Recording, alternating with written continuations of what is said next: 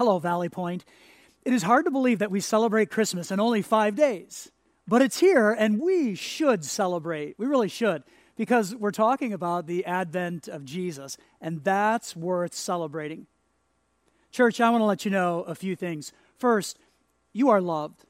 And my heart is filled with gratitude for you. I'm proud of you and thankful, so thankful that this is my faith home. I hope you feel the same way. And I long to be with you. There are many times in Scripture in the New Testament where the Apostle Paul is writing to churches that he loved. But he wasn't with them physically because he traveled quite a bit in order to help other churches. But as he wrote to them, and these are many of the letters in the New Testament, he would often express, I long to be with you, or I want to see you. And I feel the same way. And I look forward to when we will gather again, which will happen. Until then, let's do this. Let's pray for one another, love one another, support one another, care for one another, give for one another, sacrifice for one another, be a bright light for one another, and listen to one another. Let's do those things, okay, church? Because here's the deal in doing those things for one another, we are being the church. So let's be the church and pray, love, support, and so on and so forth. Let's run the list for one another. Here's the other thing I want to share you are being bright lights. You are. I see it. This has been our focus all year long in our imperfect ways because we are imperfect, right? Yes. But think about this. Even in imperfect ways, we are living out the words of Matthew 5 14 through 15, which says, Will you say it with me? You are the light of the world. No one lights a lamp and then puts it under a basket. Instead, a lamp is placed on a stand where it gives light to everyone in the house. That's right. Thank you. From my heart to yours, thank you for making a difference. Thank you for bringing light into difficult places and into a challenging year. Thank you for loving God's word enough to live it. Great job. Great job. Third, I want to invite you to experience Christmas Eve with Valley Point. This is always a highlight of the year where we come together with family and friends and think about the advent of Jesus. I love these evenings. I just love them where we sing, reflect, celebrate, and light candles. It's a fun night, it's a warm night. It's a night we need this year. And while we will not be celebrating the birth of Jesus in person, we are going to make the best of the situation. As you have heard over and over and over again, this year is different. And it is. That's reality. And even when it is difficult, we need to acknowledge that. Here's what I want you to know, though we are preparing a unique Christmas Eve gathering that you can enjoy and benefit from in the warmth of your home. You can watch on Facebook at 4 o'clock or 6 o'clock p.m or you can watch whenever you want on YouTube. Just search for Valley Point Church. You can also watch from our church website. I mentioned last week that you may want to start your Christmas morning by watching with those in your home. That's certainly an option. But please participate and use it to help you celebrate. Okay, let's do this. Let's pray together, and then we are going to look at Luke chapter 1. Father, we step into your presence on this day, and we are thankful for how you are working in and through us. God, I pray that you'd help our minds to be open and our hearts to be awake today to what you want to share with us from Luke chapter 1. Help us to learn now we pray all of this in Jesus' name. Amen. Well, here's our big idea for the third week of Illuminate. Here it is Bring light into your world with a focus on the mighty acts of God. Okay? This is what we want to do. And I believe this is what God wants for us. Bring light into your world with a focus on the mighty acts of God. Here's what I need you to do smile. Can you do that? Actually, smile. Because this is incredible. It really is. We can bring light into our world. That can actually happen when we focus on the mighty acts of God and His provision, His love, His ability to sustain, Him, God. When we focus on His mighty acts, well, there's light. And of course, this should make us smile.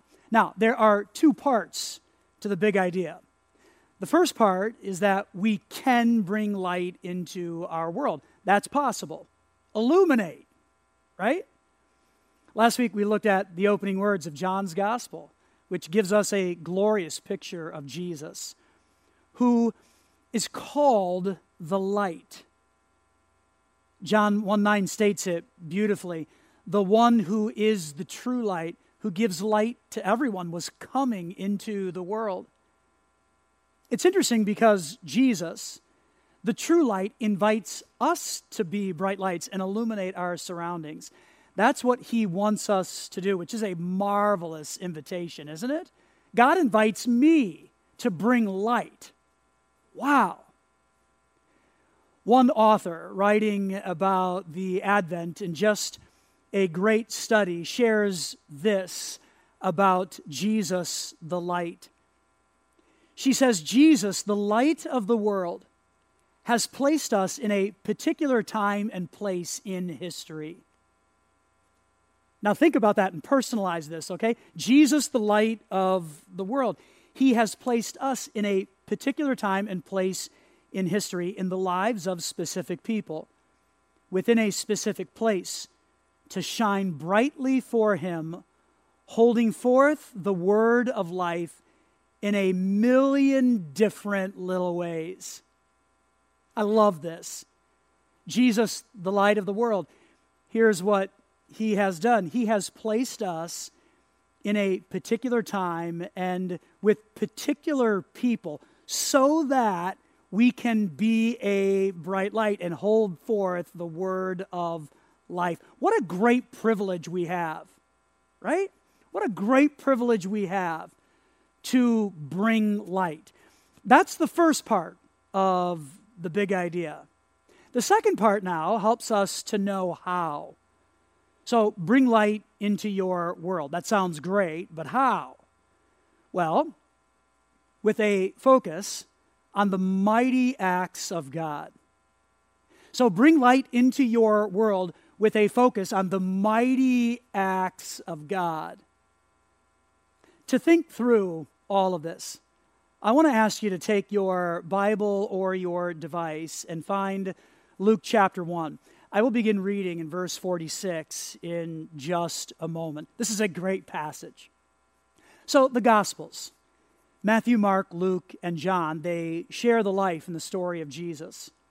Of the four writers, Matthew and Luke give descriptions of the birth of Jesus. Mark begins his gospel account with the baptism of Jesus. So he's an adult when we meet him. John begins with a very descriptive prologue of Jesus became human and made his home among us. That's what we read in John 1:14 and that's what we talked about last week. But there's no manger scene with angels or shepherds and all of the characters. It's not there.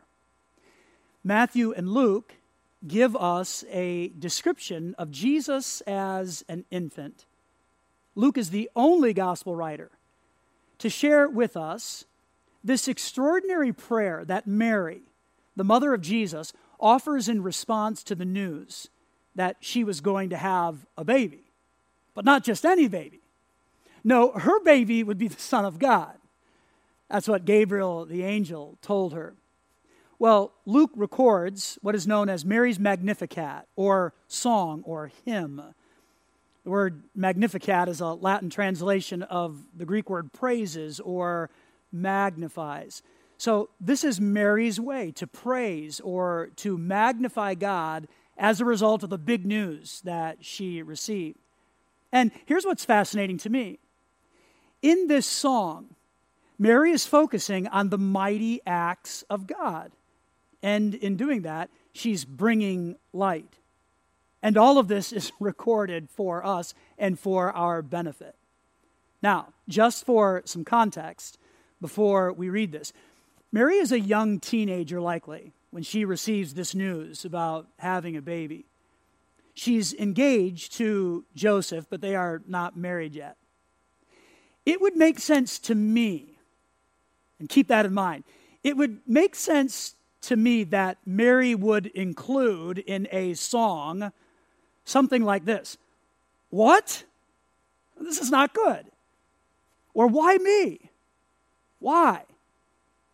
Or this can't be happening. Or what will the neighbors think? Now, it's possible that those thoughts came to her, but what we find is what Luke records in chapter 1, beginning with verse 46. Here's what it says. And let's stand as we read this. Wherever you are watching from, if you can, please stand to give respect and honor to God's word. Luke chapter 1, verse 46. Here's Mary's song. Mary responded, Oh, how my soul praises the Lord, how my spirit rejoices in God my Savior. For he took notice of his lowly servant girl, and from now on all generations will call me blessed. For the mighty one is holy, and he has done great things for me. He shows mercy from generation to generation to all who fear him. His mighty arm has done tremendous things. He has scattered the proud and haughty ones. He has brought down princes from their thrones and exalted the humble. He has filled the hungry with good things and sent the rich away with empty hands. He has helped his servant Israel and remembered to be merciful. For he made this promise to our ancestors, to Abraham and his children forever. That's Mary's song. And I love how it starts. Oh, how my soul praises the Lord. Oh, how my soul, it praises the Lord. This is how Mary begins. Well, Amy Jill Levine, a New Testament and Jewish studies scholar, identified three different aspects of this song in a book she wrote called Light of the World. And I want to share these thoughts with you. So I'm going to borrow her thinking points. Here we go. Number one Mary praises with her being. And that's what we find here in Luke chapter 1. She praises with her being, and we see this so clearly. She lifts up and honors God with her whole being. It's not a casual, oh, this is great, yay me, I'm so lucky, yay. no. It's more like this Oh, how my soul,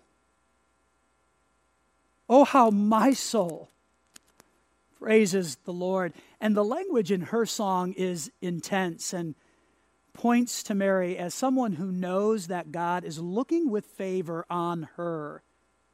It's like she senses God is looking at me. She feels it, and that carries her through an unusual experience, giving birth to God's Son. She praises with her being. Well, here's what else she does. Thinking point number two Mary proclaims God's name to be holy. There's definitely an intimate connection here. And she states, God, He really is holy. And then thinking point number three Mary recognizes God's greatness in the past and present. And then she knows in her soul that it will continue. That's why she says, starting in verse 51, His mighty arm, and she's speaking of God here, His mighty arm has done tremendous things. He has scattered the proud and haughty ones. He has brought down princes from their thrones and exalted the humble. He has filled the hungry with good things and sent the rich away with empty hands. He has helped his servant Israel and remembered to be merciful, for he made this promise to our ancestors, to Abraham, and his children forever. See, Mary is singing and praying this in a way that makes it sound like it already happened, which is interesting and points to her trust in God's activity, past, present, and future. So, Mary, here's what she does. She praises with her whole being. She proclaims God's name to be holy and she recognizes God's greatness in the past and present, and recognizes that God's greatness will continue into the future. Mary provides a template for us with her song. So, what I want to do is take this song and the three thinking points and present eight tips to thrive this Christmas week. Does that sound okay? Eight tips. Now, I know that sounds like a lot, but I'll move through them quickly. So here we go. I'm going to share one thing for us to do for every day of this week. So let's break our takeaways into days. Ready?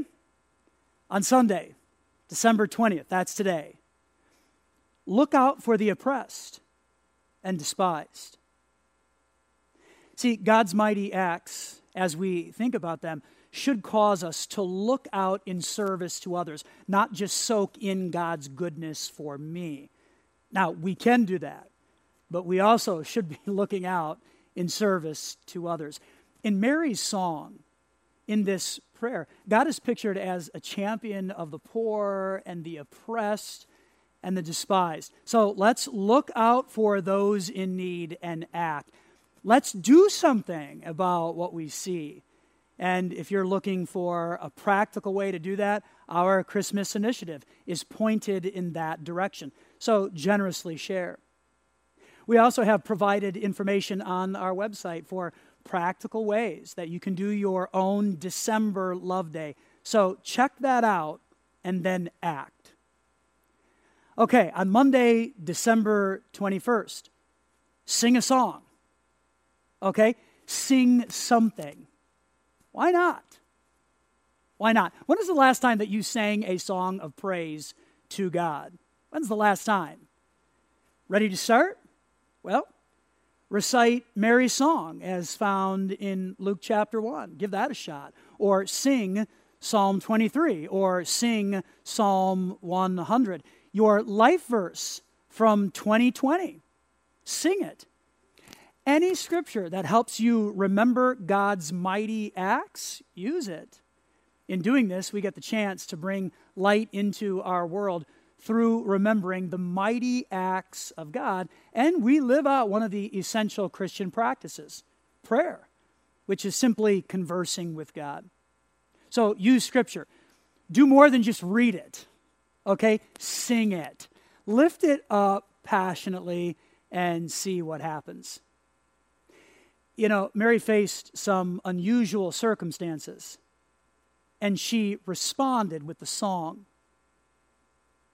Here's a question for all of us to consider Anything unusual about our circumstances? Anything different about 2020? We can point, blame, judge, critique, become angry, get sour, get loud, over a bunch of stuff we can't control anyway, or we can control what we can control. And what we can control is what we sing. So offer up a song.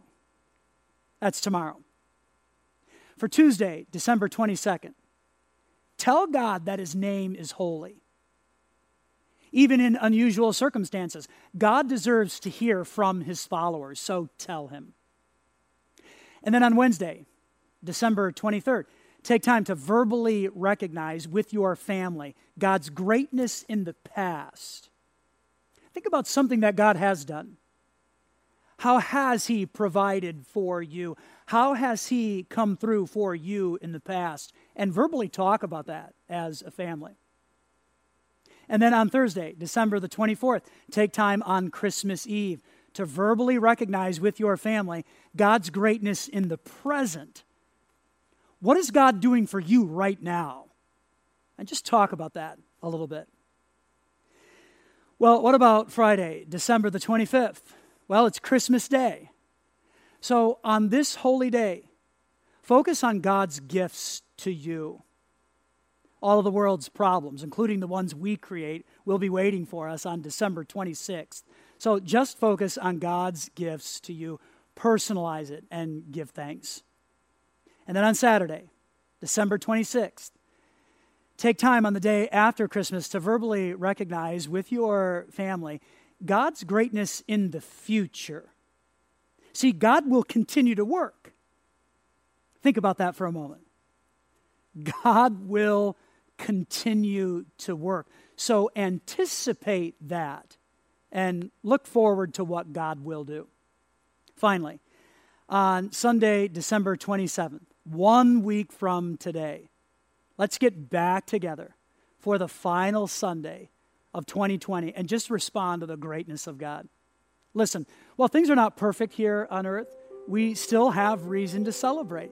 God is with us even in dark times, the lonely times, and the waiting times, God is with us. And we can bring light into the world with a focus on the mighty acts of God.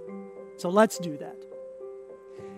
Father, we are thankful for today